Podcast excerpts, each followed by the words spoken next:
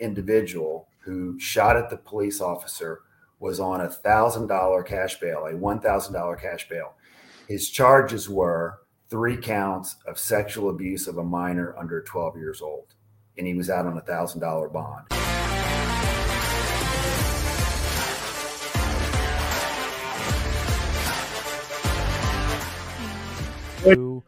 Cooper Writer Show. Thank you so much for joining us today. I appreciate it. As always, please make sure you like, comment, share, and subscribe. If you're on YouTube, hit the subscribe button.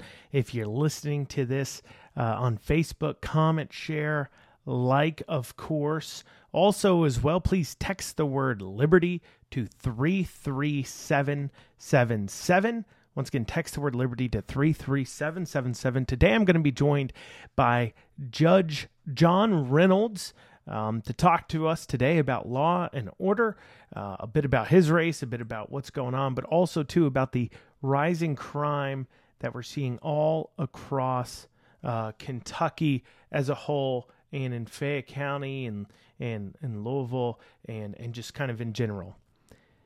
So, please also make sure you guys check out my campaign website. Uh, that's C, the number 4ky.com, C4ky uh, dot com. So please also, as well, make sure you are sharing this with your friends and your family. Um, and make sure you're sharing the campaign with them too, as well. And I really appreciate it. And so far, without further ado, I want to bring on uh, Judge. Hey, Andrew. Thanks for having me. Absolutely. So, so um, Judge, why don't you tell us a little bit about out? Uh, tell us, tell us uh, your legal background, your, your your judgeship background, and what's what's going with you now before we get get down into. Sure. So I'm a graduate of the University of Kentucky College of Law. I graduated in 1997 and uh, been practicing for about 25 years. In 2018, I was uh, asked to be considered as an appointment to the Fayette Circuit Court uh, by Governor Bevins' administration, and I accepted that uh, appointment.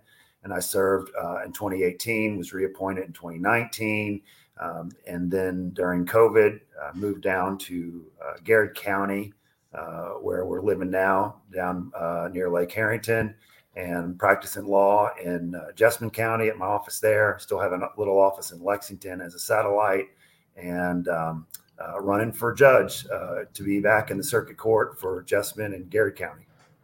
And so, real quick, too, um, your your experience as a circuit court judge, what what do you cover there? So, for people who don't know, and obviously you and I know what a circuit court judge goes, but some people people listening know what the difference are between family law, circuit court law, um, um, and those kinds of things. So, what kind of cases did you oversee as judge, and for what you're running running for now, Judge? So, as a circuit court judge in Fayette County, uh, and any any county uh, circuit court jurisdiction is uh, felonies, anything that's punishable by a year or more in prison, up to capital murder. When I was in Fayette County, I presided over capital murder trials. Um, you know, the, the, the worst of the worst, unfortunately. Um, and then litigation, anything over $5,000 in litigation is handled by the circuit court. Um, primarily, circuit court judges deal mostly, the majority of the job is criminal. Um, it's the it's the uh, criminal prosecution of felonies. Uh, so that's probably 75% of, of what a circuit court uh, does. The other 25% is settling legal disputes.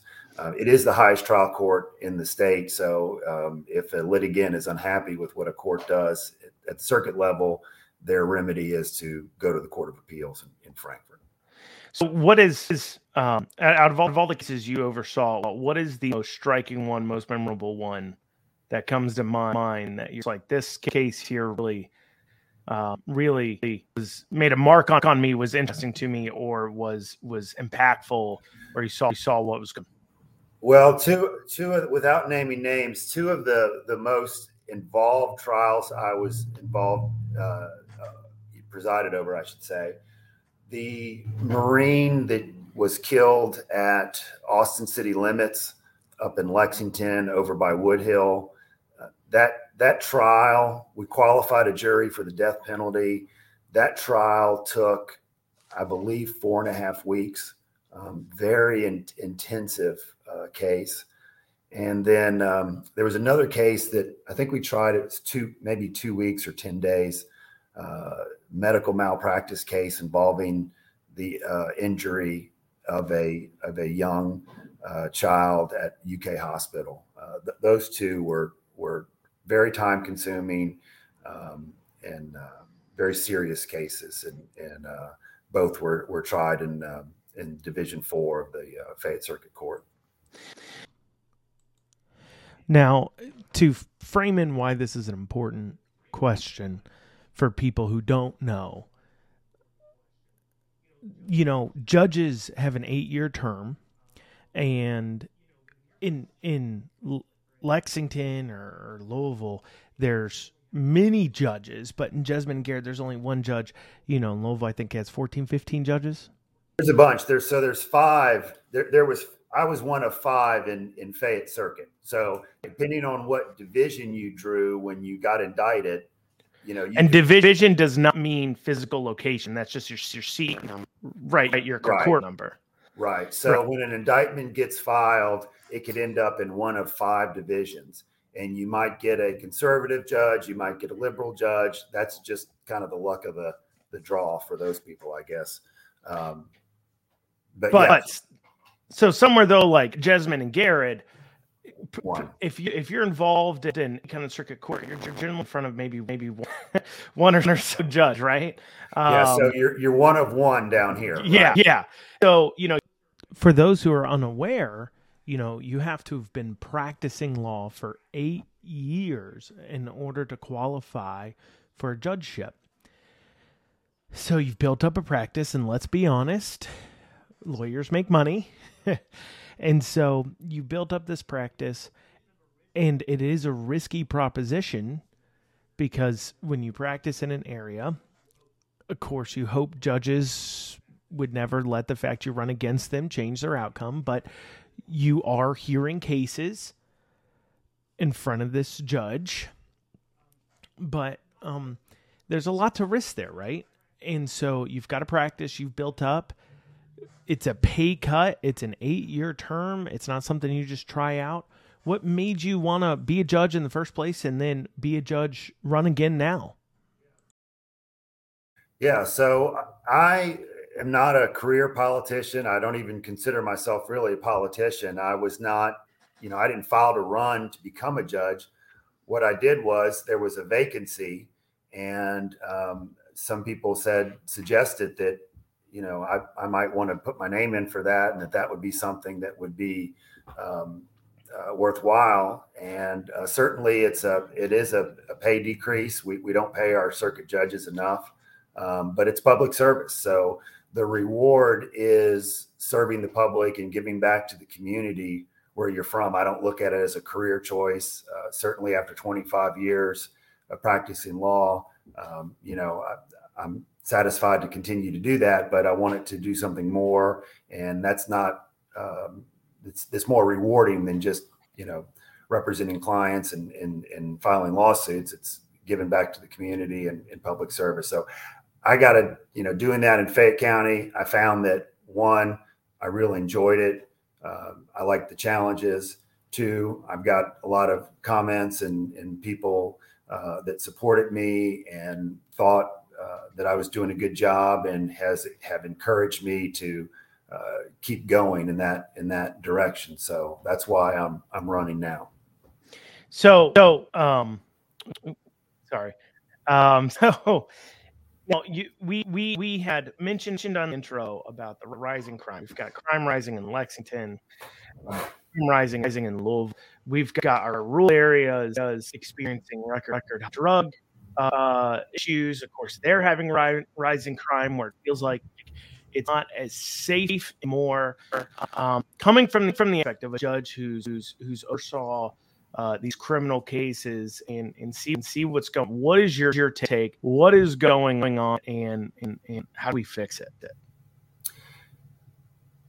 the concern that I see just on, you know, Facebook and, and talking to people in Lexington, for instance, they say, well, you know, the crime's really bad. We know about the amount of uh, shootings um, and deaths that have occurred in Lexington, and that's getting a lot of news.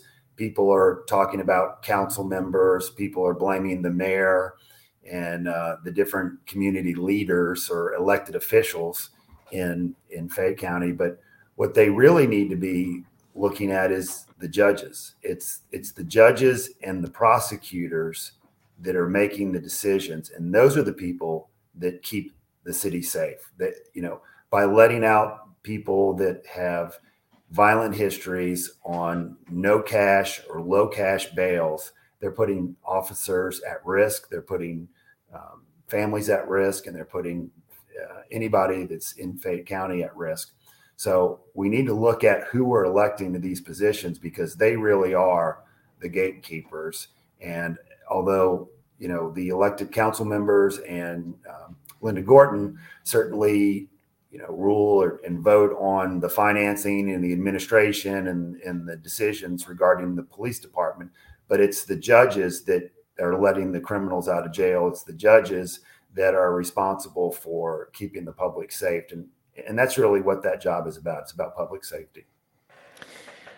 Now, is, is there any so so you're talking about, how judges are, are causing the issues issues keep a little more in depth in there and and maybe give examples of what judges are, are doing that are creating being the community to be unsafe or the, or the prosecutors what what are doing Exactly. We hear these things about, um, you know, these liberal prosecutors or Soros prosecutors, or some, of, course, thought that this new prosecutor in Lexington, Angela Evans, I guess is her name, um, is a, a is a Soros funded prosecutor. But what is it that prosecutors and these and these liberal judges are actually doing that it is leading to crime issues? So, in my opinion, this is just my opinion. The the prosecutors in Lexington have been good at their job. Um, Larry Roberts, Lou Anna Red Corn, they, as everyone knows, they are leaving. They're retiring. So we have new prosecutors coming in, but they've done fine, and they their offices have done a good job. We're in for a change there. So I don't know. That remains to be seen what's going to happen um, with the county attorney's office and the Commonwealth attorney's office. The most um, enlightening example of of what how the judges are affecting just the police and Fayette County residents.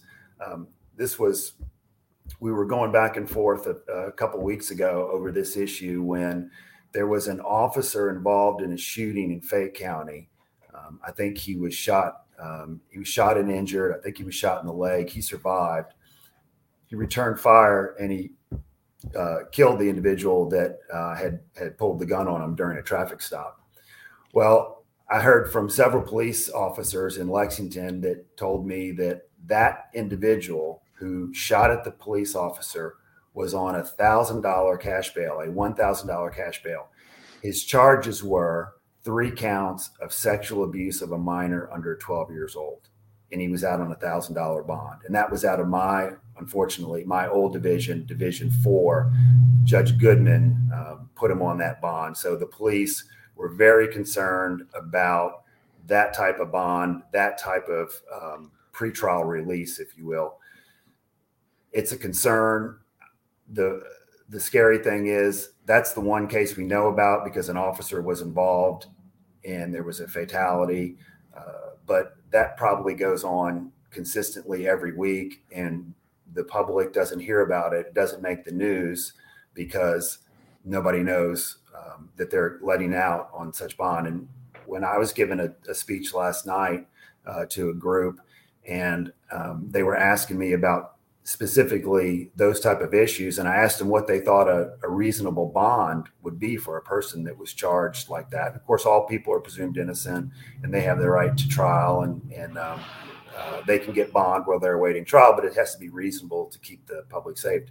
And i asked the group there's a group about 20 i said what do you think the reasonable bond would be? And they said half a million million dollars. And i held up my finger and i said one. They said what one million? I said no one thousand and uh, certainly everybody was shocked, and and um, uh, it's just completely inappropriate. It's unreasonable. That's part of the problem in Fayette County, and unfortunately. Uh, judges like that who release dangerous people out on the streets are going to end up getting somebody hurt. Um, so, and luckily that officer, I think he's going to be okay, but uh, certainly he was uh, severely injured. So, so, what is it that I mean? I mean, what is their their motion there? Like, like why? So the judge is just sitting there. You've got a got a guy before you who's accused of of sexual assault minors uh, under 12, three counts, right? Um, and what is the standard? I guess how, how does it normally set bail? Obviously, it's it's it's somewhat based upon how much um, money they they have. What what is the I guess the philosophy that's supposed to lead how you set bail? Let's first that. Sure. So in Kentucky, we we don't have bail bondsmen. Uh, you know that was done out 40 years ago or more. Um, we have pretrial services. So pretrial is uh, the reference to the department name. Pretrial services. Uh, there, it's a, that's a that's a state level and what they do is when somebody gets um, arrested, they interview the defendant. Let me turn that. They interview the defendant and they set a bond. So they they look at their history. Have they failed to show up for court before? Um, do they have ties to the community? Um, do they have relatives in the community? Have they been working a job? Um, and then are we talking about a violent crime? Are we talking about a property crime? Are we talking about drug possession?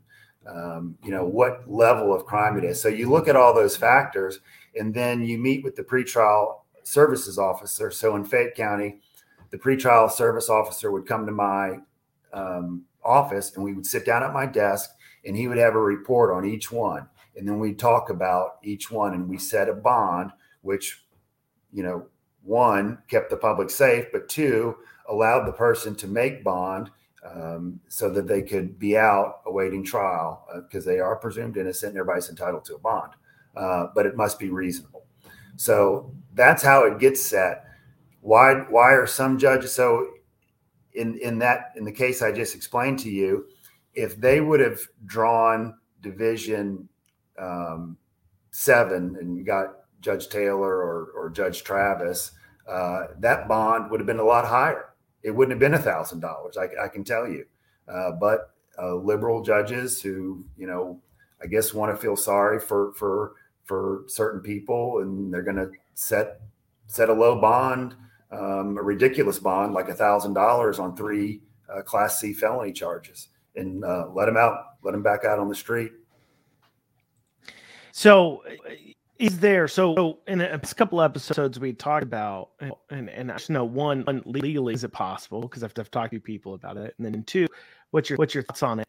It, it almost seems like that kind of behavior out of a judge, judge is criminal in matter. And, and and we have instances of that that here in um Lexington as well. I, I remember a couple months ago there was the gentleman gentleman guy, gentleman who, who he got arrest, arrested for attempting to stab, stab somebody, and then was out the next morning on a low bail, and then and then went into stab somebody. And so you know that you know you know we have those those examples. We have a judge that we're saying, hey, here's a habitual amount of times they're doing it. Is is there a kind of actual liability? The victims of these uh, people they're letting out can they sue the judge how much does the does the qualified on the judge work can we overcome that and then on top of that too we talked obviously, obviously general assembly can impeach judges if they have recorded, failures to carry out jobs but but um yeah what's your thoughts on that there? In, in that situation the only remedy is the ballot box. Judges are elected and uh, circuit judges are elected every eight years. That's a very narrow window in, in which to uh, vote somebody out.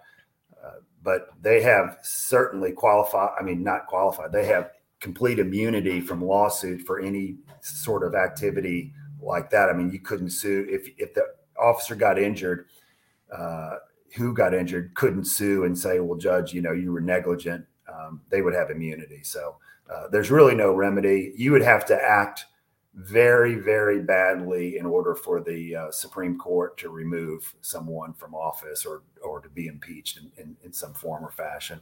Um, basically, it's just the ballot box that's going to fix that.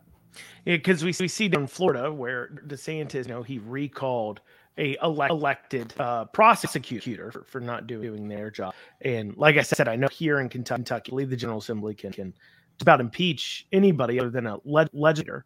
Um, as, as far as I can remove ju- judges as well, but I didn't know if you know how, how that all I guess, guess kind of plays out um, for us as far as the liability aspect of it goes. How how far yeah. their immunity goes. That's why those elections are so important. Gotcha. Okay, so you're you're running for office there, Aaron Garrard. Uh, what's going on front? Like, like obviously, when you run for for office, you're trying to replace somebody, right? Um, so clearly, you know, as you said, you're, you're not a career politician, so you're not, not just doing it because you want to feel special, specialty in office. You clearly see something's wrong and you want to fix it. What is it that's going on, Jessamine and Garrard? What, what do you think you can deliver back to to the people of those counties? So I'm going to have a different perspective than the current judge does on these bonds and probation rates and and just some of the new tools that that are being used that we used in Fayette County that that aren't being used here. Um, a couple examples is the administrative office of the courts has spent millions of dollars in developing and creating an e-filing system so that lawyers and, and, and individuals can e-file from their office any pleading they can file a lawsuit they can do it all online they don't have to go down to the clerk's office. They don't have to make copies. Um, it's all immediate. And for whatever reason, uh, our judge hasn't done that. He hasn't. Uh, we can e-file, but the court is not signing any orders. Is not processing any orders. When I was in Fayette County, if you were in court on a on a motion hour on Friday and I said submit the order, I would e-file it would be e-filed by that afternoon and I would e-sign it in the afternoon and it would be immediately entered by the clerk and in the hands of all the parties. So here if that were to happen, you would mail in the order or you would bring it to the clerk's office or you would e-file it. The clerk would have to find it, print it off, a hard copy, bring it to the judge, get the judge's signature on it or stamp, and then copy it, put it in however many envelopes, however many people. I mean, sometimes there's 20, you know, in the certificate of service, you're sending it to 20 people or three people. You've got to make copies, you got to do the envelopes, you got to do the postage, you got to mail it, and then you got to wait on the mail. So it's an, it's laborious. It's not fiscally responsible just from the postage and the material and the manpower. Um, that's something that we is done every day in Fayette County and in all the counties um, across Kentucky, but for some reason it, it, it, hasn't been done here. And it's just a time saving and money saving manner, and it's efficient for the litigants and for the attorneys. You're not waiting on the mailman to bring you an order. So that, that's one change. Thoughts on the, on the drug court? So I'm not a fan of drug court. Uh, the specialty courts, from a PR perspective, they sound great and um, people seem to have favorable perception of them, but if you've been involved in the system and you you're watching what happens, uh, they're I think they're a waste of time and certainly resources. Um, you know, we have in Lexington. There's this is in district court. We didn't do this in circuit court. There's drug court. There's um, veterans court uh, there's a mental health court. And basically, what that means is for, for people that don't understand, it's just a committee of people. So you have like a lawyer, you've got a social services um, clinician, you've got a um, maybe a, a, judge or a member of the community, and a prosecutor and a defense attorney, and you just kind of all go around the room making comments on how somebody's doing, and and you know, it, it's I think it's wasteful. I think that uh, one judge can can uh, handle all of that themselves. We don't need to have all these other people uh, involved in the process. We elect our judges for that reason.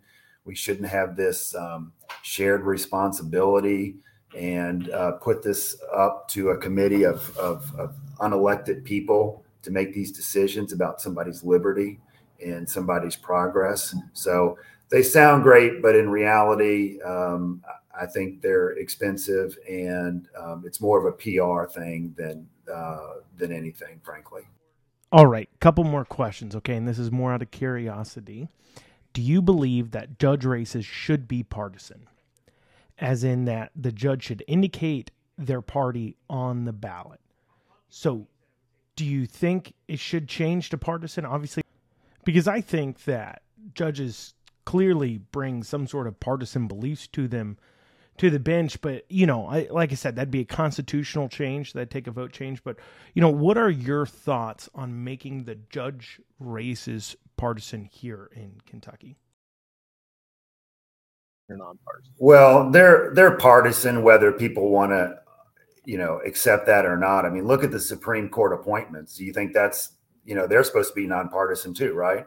Um, they're partisan. When you're out campaigning and you're knocking on doors, and you say, Hey, I'm Judge Reynolds, I'm running for uh, circuit court, the first question they're going to ask you typically is Republican or Democrat. People want to know. In some states, Texas, uh, Louisiana, it's just two that I'm familiar with. It's right there on the ballot, your R or your D, and people know, hey, am I voting for a conservative? Am I voting for a liberal? Am I voting for, you know, hopefully they know that they're uh, pro life if they're Republican or they're pro choice if they're Democrat. Um, but that's certainly the, the standard in other states. I think Kentucky's going there. And the reason I say that is in 2018, there was a, uh, a Sixth Circuit uh, opinion by uh, Judge uh, Thapar, who's a Trump appointee. He's a member of the Federalist Society. Um, he ruled that Kentucky's um, code that held you could not announce your party. You know, we, we were told you can't even announce it, meaning to say you can't put on a bumper sticker, I'm the conservative Republican. Justice uh, or Judge Thapar found that that Kentucky rule violated the First Amendment of the Constitution. So since 2018, and we see that up in Northern Kentucky, um, there's a, there's I think Judge Winter, who that, that's the case, Winter v. Wolnitzek. Um, Judge Winter, I believe, is running as a conservative. Uh, there's Judge Fisher. Uh, he's running as a Republican conservative. So that's the trend. And, um, you know, I, I, think it's probably going to get there. But certainly there's been major uh, change in the law just in the last five years. So I, I think it's going to get there. Um, but, you know, to kind of wink and nod and say it's nonpartisan, uh, it's not. I, I, can tell you, it's not. I was actually talking to Fisher just the other day. I think like yesterday about um, this, and he mentioned that in Ohio they have they have nonpartisan judge judges, but they still still had a primary where like Republican, you know, if you're if you're a Republican judge and you went through, went through the primary, but when you were, you were put in the jail, they just didn't put a party indicator indicator in their name but, but it helped everybody kind of know, and they did that. They did that changing the, the, the constitution of the state. It helped everybody kind of know this is the Republican in just because they went through the, through the Republican primary. Um, yeah. This the Democrat judge because they they went through a Democrat primary. Well, that's that's very interesting, and I won't get it right, but the uh, to paraphrase uh, Judge Judge Thapar, he basically said, "Look, Kentucky, if if you're going to have judges take the robe via the ballot box, right? They're going to take the bench through the ballot box. You know, if you're not going to appoint them, then uh, you're going to elect them. Then people need to know, and people have the right to know um, who they're voting for, and candidates have a right to know uh, or right to announce rather what party they stand for. And certainly, you know, if you tell me you're a liberal or you're a Democrat uh, I immediately know, okay, well, this guy's pro life. I mean, pro choice. He's, you know, he's for all the democratic uh, principles that that we see that are ruining this country right now. So, you know, it's a it's an obvious and clear indicator of where somebody stands on social issues. And for a judge, I think it's important to know those things. You think the most difficult thing running for judge for offices is? Because obviously, you know, when you're when you're running for office, and, and I, as I have for legislator or for a, a, a, a more typically thought out of political position, maybe that's it. Maybe even more paid to attention position. We get asked different questions and else, and it can be difficult. One of the things that, um, um, and this, this is a note more, more so the listeners, um, was a poll done recently. Um, this was a few, few years ago for uh, a Kentucky, Kentucky State Supreme Court race. And they did a poll to figure out what was the most important issue to voters in that case. And the num- number one issue, Kentucky Supreme, Supreme Court, was, was illegal immigration. Okay, and and you know, you know, a Kentucky State Supreme Court doesn't doesn't have much to do with with um and and that can be obviously difficult sometimes i'm sure you find yourself talking about th- things a judge really can't uh, even address that vote, voter kind of wanting to talk to you about things like that. But what is what's the most frustrating and what is the most rewarding thing thing about um, judge for office for, for judge? Well, it's very difficult to run for judge, and there was an article that came out and featured or quoted um, some of the Fayette County races. That I think maybe the district court race. Uh, the title of the article was was, and I'll send you the link to it. Something about um, the judge doesn't need your vote or something like that. And and basically, what it was saying is in Kentucky in 2022, 76 percent of all circuit judge races were uncontested, and only 23 percent uh, were looking at a challenger out of the whole 120 counties and I think there's 170 something circuits. So, and the reason that is, and the article goes on to say, is when you're the challenger, one, um, it's very difficult because you're not wearing the robe and it's hard to raise money. When you're the judge and you have the robe on, uh, it's easy to raise money. And the article basically talks about how difficult it is for challengers to raise money against an incumbent judge, and then how difficult it is to even decide to take on the local judge. Uh, well, and judges are allowed to to ask for money for their, their cane. There's like this this weird whole law law thing. I don't know. Maybe you obviously can, can explain it. What what is the rules with judges? Sure. So so the rule is if you are a candidate or you are a judge, you cannot directly ask for money.